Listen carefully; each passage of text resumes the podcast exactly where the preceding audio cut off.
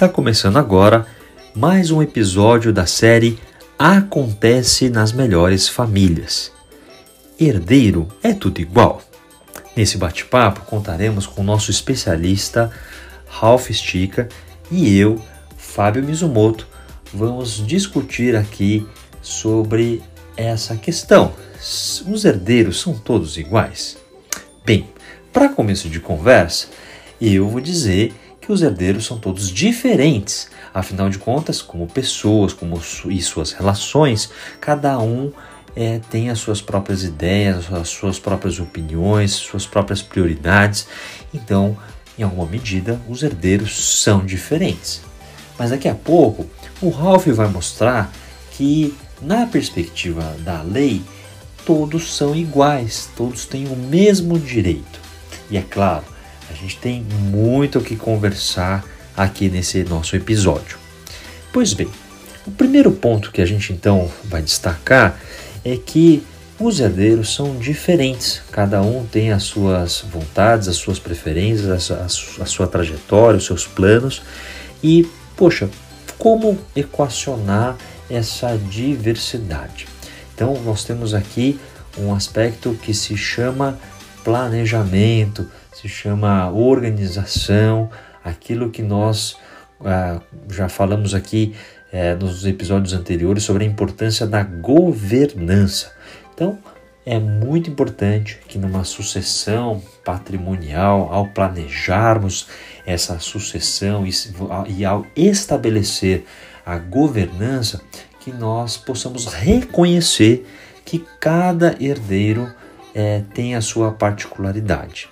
Os herdeiros são especiais. Há aquele que reconhecidamente é, é, é, colocado como a ovelha negra da família, ou ele se auto, ou ela né, se auto-intitula como a ovelha negra da família, mas que, poxa, só torna claro que é, existem individualidades que precisam ser respeitadas. Talvez a pergunta seja: bem, o que fazer então com é, esse, herdeiro ou esta herdeira que se destoa?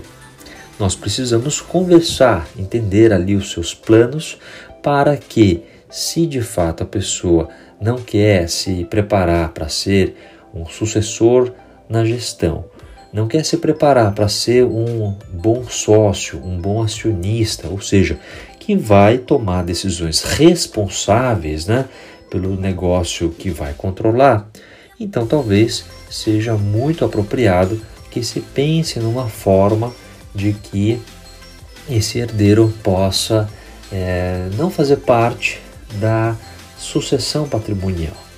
As alternativas para isso, talvez juridicamente, o Ralph aqui possa nos colocar algumas possibilidades. Ralph, será que é possível, é, ao planejar uma sucessão patrimonial, prever que, por exemplo, os demais herdeiros possam adquirir as cotas, as ações daquele herdeiro que não quer continuar com os planos da família? Fábio, sempre um prazer participar contigo de mais este podcast da série Acontece nas Melhores Famílias. Herdeiro é tudo igual? Exatamente como você bem colocou, como pessoas, os herdeiros são diferentes. Entretanto, sob os olhos da lei, os herdeiros são iguais. E essa igualdade ela precisa ser respeitada, porque nós vemos muito nos casos da mídia e principalmente aqui na YouShare, uh, no, nas últimas lives que nós tivemos, nos webinars, nós vemos casos de herdeiros de sucesso, que são sempre muito bem-vindos serem contados, como no caso da Alessandra e no caso da Helena. Porém, este é um lado da moeda. Nós temos vários outros herdeiros de famílias que praticam a sucessão empresarial e que precisam ser analisados, precisam ser olhados, justamente porque têm o mesmo direito no momento da sucessão. Mas como fazer para tratar os desiguais de forma igual e como fazer para tratar, em alguns casos, os iguais de forma desigual. Ou seja, como fazer para que aqueles herdeiros que se tornam sucessores possam efetivamente gozar dos benefícios e da meritocracia de fazê-lo, e como também proteger os interesses daqueles herdeiros que não participam do negócio. Temos vários casos, inclusive. Temos aqueles que participam de forma meio forçada, temos os casos também, principalmente de mulheres, infelizmente, que querem participar da sucessão, mas por questões aí da, do titular acabam não podendo. Como fazer nesse caso? Bom, primeira premissa é que a família obviamente tenha patrimônio. É, pode parecer pejorativo, mas a gente jamais vai discutir é, questões de sucessão ou divisão de patrimônio de uma família, de um grupo familiar ou empresarial que não tenha patrimônio a distribuir ou patrimônio a preservar.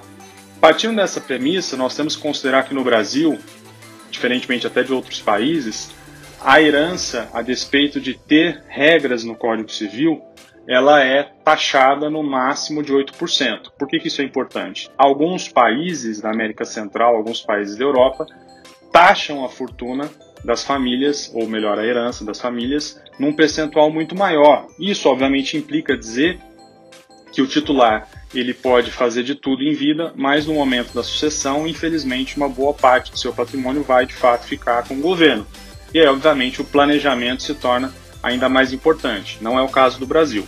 Mas é o caso do Brasil da vocação hereditária, ou seja, todo, todas as pessoas, homens e mulheres, no momento do falecimento, é, metade do seu patrimônio, que é chamado legado, pode ser é, feito é, através de dotado através de testamento para quem a pessoa quiser.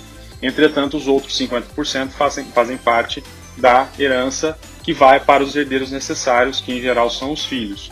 Então é muito importante que a família tenha o planejamento de forma a separar o que é business profit ou business income, ou seja, o que são as empresas, o que gera renda para os negócios, daquilo que é patrimônio passivo que gera passive income, que são os juros, aplicações ou aluguéis, como o caso que você vai colocar para a gente aí na sequência. Por que, que isso é importante? Porque quando você faz essa divisão, você dá condições daquele herdeiro que quer ser sucessor na empresa de gerar o seu próprio patrimônio a partir de um momento em que todos ficam iguais. E por que, que todos precisam ficar iguais?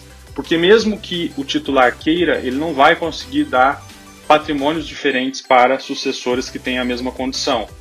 Pela questão da colação, que no direito é quando, no momento da, do inventário da partilha, todos têm que trazer a colação aquilo que receberam em vida, os chamados, chamados adiantamentos de legítima. Mas, naturalmente, se você dá valores iguais, por exemplo, de cotas de uma empresa ou até de um bem, quando isso é trazido à colação, aquilo que foi gerado em termos de frutos pelo trabalho desse herdeiro não vai ser considerado. Então, uma forma que o titular ou a titular tem de fazer uma divisão em vida e deixar que a partir daquele momento cada herdeiro possa desenvolver o seu papel. Uma outra questão importante é a governança, como você é, já antecipou. Por que, que a governança é importante? Para os herdeiros que participam do negócio, é uma forma que eles têm de prestar contas para os outros herdeiros, que é muito importante. Né? Nós vemos os casos de sucesso, mas nós também vemos os casos em que os herdeiros que não participam do negócio estão sempre questionando aqueles que participam. Contrário senso, aqueles que não estão participando, seja por opção, seja por impossibilidade, eles têm um patrimônio a zelar também. E a governança é importante para que, no mínimo, ainda que eles não sejam formados em administração, ainda que eles não façam é, cursos em Yale, em Harvard, em Kellogg, Wharton, enfim, é, eles têm o mesmo direito perante a lei e por isso é importante que eles façam a, o controle desses valores para que eles possam ter uma renda é, que é justamente a intenção do titular no caso desses herdeiros e temos também até casos de pessoas incapacitadas que não conseguem, é, por questões de saúde, saúde mental, é, é também é, é, comum que isso aconteça e essas pessoas precisam ser preservadas também. Os herdeiros são diferentes. Eu me lembro aqui de um, cliente que nós atendemos e que, claro, a gente vai preservar aqui a identidade, mas que os filhos entre si eles se colocaram apelidos carinhosos, né? A mais velha conhecida como a Branquinha. E Branquinha por quê? Porque todo o dinheiro que ela tinha acesso se transformava em, veja bem, né? Ela cheirava tudo que fosse possível, né? É, que o dinheiro pudesse virar então a sua é, carreira, né? Significa aí outra coisa, né? Então essa era a branquinha, né? O do meio é, o apelido dele era o Verdinho. Uma analogia com Midas, com uma certa adaptação, né? Tudo que Midas tocava virava ouro, e nesse caso, tudo que esse herdeiro tocava virava dólar. Ele aí, portanto, tem uma fama, né? Tinha uma fama de é, é, fazer dinheiro, né? Fazer dólares. E a caçula é a verdinha, a caçula que é a eco-xiita, toda preocupada em resolver o problema do mundo, preocupada com o meio ambiente, com o aspecto social. Certa vez a, a família é, lhe deu um dinheiro para lá construir uma casa, com, né, dando um terreno e tudo mais. E ao invés de construir a casa no padrão, né, no alto padrão ali da região, ela resolveu fazer uma casa mais simples, ocupando apenas uma parte do terreno e na outra parte desse terreno ela montou uma horta comunitária para doar alimentos ali para quem precisasse. Pois bem, imagine só, né? Os herdeiros são tão diferentes quanto esses, a, a maneira que, com a qual eu estou aqui descrevendo, né? O que fazer? Né? Então acho que o primeiro aspecto foi buscar algo que pudesse é, unir, que fosse o fio condutor, que convergisse o interesse desses herdeiros. E a resposta veio da preocupação de dar o sustento, né, o bem-estar para a geração seguinte, né? ou seja, aos filhos da branquinha, aos filhos do verdinho, aos filhos da verdinha. E que, portanto, nesse caso, foi fundamental que se reconhecesse que cada herdeiro pensa de uma maneira, valorizam coisas diferentes, e nesse caso foi importantíssimo que se imobilizasse o dinheiro, né? Todo a, toda a distribuição de dividendos, de lucro, ela era necessariamente imobilizada numa imobiliária constituída com o objetivo de proteger a família dela mesma, né? É curioso falar, mas Fábio vai proteger a família da própria família? É, pois é, porque, poxa, se a gente der liquidez para branquinha, ela vai cheirar essa liquidez. Se a gente der liquidez para verdinha, ela vai doar né? na, na forma de alimento, enfim. Então, poxa vida, como fazer isso? Então, você pega a liquidez, transforma em imóveis, esses imóveis vão gerar uma renda de aluguel e é o dinheiro desse aluguel que vai ser é, distribuído. E claro, existem cláusulas ali é, que dificultam a venda, a liquidez desses imóveis. A gente está aqui colocando um exemplo que não serve né, é, para generalizações, mas é um exemplo que ilustra quão importante é reconhecer né, que os herdeiros podem sim ser muito diferentes entre si. Ralph, eu entendo que existem é, várias alternativas, mecanismos jurídicos, né, do ponto de vista técnico, que podem permitir que uma família organize a sua sucessão patrimonial. Eu arrisco aqui um palpite que possa ser um, desde um testamento até estruturas é, com holdings, com separação de patrimônio e operação, com empresas de participação. Quais são as formas que juridicamente são as mais talvez recomendadas quando se tem herdeiros que são tão diferentes quanto a branquinha, o verdinho e a verdinha. Fábio, esse seu exemplo da branquinha, do verdinho e da verdinha é sensacional. Pode parecer série, pode parecer filme, mas é, felizmente ou infelizmente nós vemos muito isso nas nossas experiências é, como especialistas da Yuxé e como advogados atuantes no ramo de sucessão familiar e empresarial. Na verdade, a gente sempre costuma dizer que quando determinado titular ou determinada titular detém bens que são patrimônios, você, no momento da sucessão, você acaba tendo uma situação sui generis. Então, por exemplo, você tem é, um determinado proprietário ou proprietária que tem várias terras, o patrimônio de algumas dezenas de milhões de reais, às vezes centenas, e no momento da sucessão, o que acaba acontecendo? Falta liquidez, porque são muitos imóveis. Você teria, por exemplo, os três herdeiros aí no nosso caso a Branquinho, o Verdinho e a Verdinha, se eles herdassem fazendas da família, fazendas grandes, eles teriam um problema de liquidez, porque eles seriam proprietários, condôminos, de frações ideais, 33,33%, né, uma dízima periódica, de um imóvel. E nesse caso, infelizmente, eles não poderiam, por exemplo, dividir as terras. É, simplesmente você planta aqui, eu crio gado ali. É, eles teriam um problema de liquidez e teriam um problema de como resolver a, a divisão desses bens. E um outro ponto que a gente sempre coloca, não custa lembrar, você ter uma empresa na organização, ela tem os próprios benefícios que já vêm de brinde com a legislação. Então, sempre que o nosso ouvinte é, ouvir ou se deparar com a questão blindagem patrimonial é, é uma grande bobagem, na verdade, porque não existe blindagem suficiente para enganar credores e a própria pessoa jurídica já traz os mecanismos, entre aspas, de proteção do patrimônio da, da pessoa física, justamente pela separação que existe. Né? A pessoa jurídica é uma ficção jurídica, ela de fato não existe, todas são detidas por pessoas físicas, ainda que no último nível, e ela serve justamente para privilegiar o, o, princípio da entidade, que é um princípio contábil da separação do patrimônio. Então, se o patrimônio está bem separado e a empresa, por qualquer razão, entra numa falência, por exemplo, se não houver fraude, se não houver confusão patrimonial, você protegeu Afinal, as sociedades limitadas e sociedades por ações, elas têm a responsabilidade do acionista limitada, caso o capital tenha sido integralizado. Dito isso, Fábio, de fato, ter uma empresa para organizar os, os bens, né, o patrimônio da família, é muito importante por uma questão muito simples.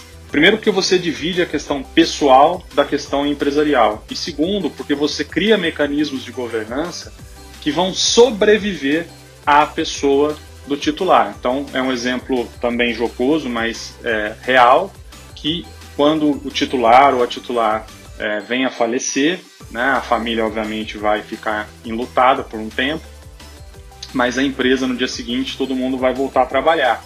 E aí você tem mecanismos da legislação societária que são muito mais dinâmicos do que a própria lei, o próprio Código Civil.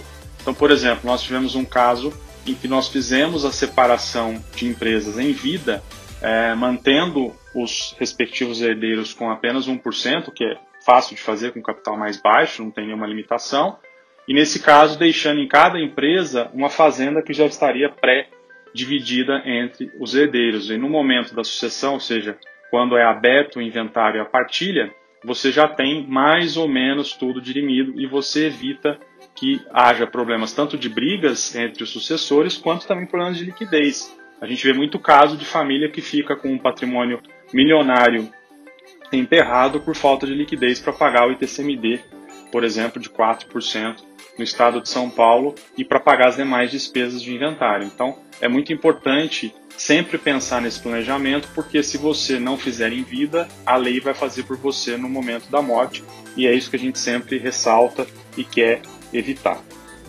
Finalmente, eu quero destacar aqui a importância de, ao planejar a sucessão patrimonial, afinal de contas a gente está falando de herdeiro, certo? E existem um aspecto muito importante que eu gostaria de destacar, né? São dois. O primeiro deles é que é, na etapa de planejamento, de se pensar no futuro do patrimônio, dos negócios, que a família possa conversar sobre as aspirações individuais, porque é bem provável que, pela diferença de opinião, de visão de mundo, é, os herdeiros eles tendem a ou se fortalecerem para falarem, olha, nós vamos ser sócios porque dividimos aqui das mesmas opiniões, é, compartilhamos uma mesma visão de mundo né, e queremos perseguir objetivos e vamos enfrentar né, as dificuldades, os desafios, os riscos ah, juntamente. Mas pode ser que os herdeiros também se reconheçam como sendo tão diferentes que eventualmente a gente vai precisar é, ou assumir que os negócios vão ser divididos ou que serão ah, eventualmente concentrados naqueles herdeiros que é, querem de fato dar continuidade ao negócio e, claro, respeitando o direito daqueles que não vão querer seguir adiante. E daí entra a segunda mensagem importante, que é a família usar o tempo a seu favor. O que, que eu quero dizer com isso? Que cada herdeiro, nas suas diferenças, possa colher as opiniões, possa trocar informações e ideias com seus amigos, com quem já passou por esse processo, com outros advogados, com outros especialistas, com o contador, para que essas dúvidas e essas questões elas sejam tratadas numa mesma mesa de conversa, né? que a divergência ela é natural, que podem sim existir diferentes teses sobre como organizar a sucessão patrimonial, mas que essas diferenças elas têm uma natureza muitas vezes técnica que não deve se misturar né, com as emoções, com as dinâmicas ali de uma família. Então, a dica que a gente coloca é que nós devemos sim reconhecer que, do ponto de vista do direito, os herdeiros eles são iguais no sentido de terem o mesmo direito. Né? Do ponto de vista é, é, prático, cada um tem a sua particularidade, a sua individualidade, e nesse sentido os herdeiros são diferentes. Então eu quero aqui passar mais uma vez para o Ralph para a gente ouvir aqui é, uma mensagem final com relação a esse tema tão importante que é, é o reconhecimento de que os herdeiros são, por um lado, é, iguais perante a lei e na prática são diferentes porque se tratam de pessoas distintas. Fábio, exatamente, essa mensagem final é muito importante para os nossos ouvintes. Ou seja, parece um pouco dúbio dizer que os herdeiros são uh, diferentes, porém são iguais, mas é justamente para trazer essa percepção de que, por serem pessoas, por terem vontades diferentes, por terem relacionamentos diferentes, você tem o filho predileto, você tem a ovelha negra, você tem o filho que foi morar fora, você tem o filho que se formou para trabalhar na, na, junto com a família, você tem a filha que quer muito trabalhar com a família, mas, mas por questões é, de preconceitos, às vezes do, do fundador não consegue entrar. Tudo isso precisa ser tratado em vida, porque a mensagem é, talvez, que os herdeiros são diferentes em vida, Entretanto, após o evento morte, eles passam a ser iguais. Por isso, a melhor forma de lidar com essa dicotomia é, enquanto você tem a possibilidade de antecipar um planejamento sucessório familiar e trazer aquele que quer trabalhar, dar a meritocracia empresarial, ou seja, fazer com que ele tenha lucros, dividendos, independentemente do patrimônio dos demais, e aquele que efetivamente não se interessar também tem o seu direito protegido para proteger também as futuras gerações. Então, essa mensagem é realmente muito importante para que nós passemos para o pessoal da YouShare. Com isto, nós encerramos mais um episódio da série Acontece nas Melhores Famílias. Nos acompanhe aqui na YouShare, assine a nossa plataforma, acompanhe os nossos eventos, temos é, é, é, feito webinars, lives e espero que vocês estejam nos acompanhando. Até mais. É isso aí, pessoal. Fábio, muito obrigado mais uma vez. Sempre um prazer debater esse tema contigo. Acompanhe-nos nas redes sociais, participem das nossas lives, nossos webinars e siga com a gente discutindo e compartilhando conhecimento sobre governança e sucessão. Até mais, pessoal!